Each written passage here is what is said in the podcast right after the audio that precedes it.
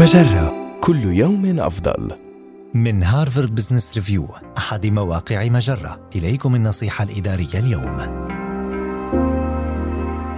كيف تقتطع بعض الوقت لممارسة هوايتك المفضلة؟ يعلم معظم الآباء والأمهات العاملين أهمية تخصيص الوقت لأنفسهم، ولكن كيف يمكن تطبيق هذا المبدأ على أرض الواقع؟ يتمثل أحد الخيارات المطروحة في ممارسة هوايتك المفضلة بصورة منتظمة، فهذا من شأنه أن يساعدك على الاسترخاء وتجديد حيويتك ونشاطك وتحسين قدرتك على حل المشاكل والتواصل مع الآخرين. لكنك لن تجني ثمار هذه الفوائد إلا إذا حرصت على تخصيص وقت محدد وبصورة منتظمة في جدول أعمالك. لذا عليك أن تخصص ولو ساعة واحدة على الأقل كل أسبوع للتعمق في هوايتك ايا كانت اهتماماتك.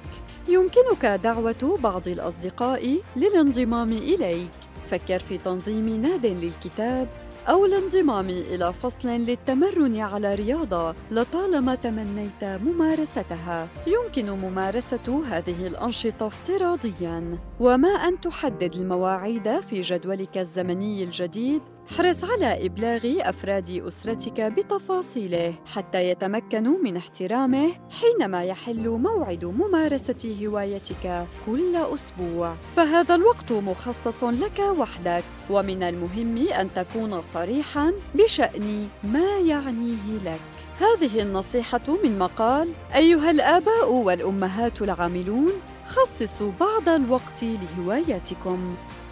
النصيحة الإدارية تأتيكم من هارفارد بزنس ريفيو أحد مواقع مجرة مصدرك الأول لأفضل محتوى عربي على الإنترنت مجرة كل يوم أفضل.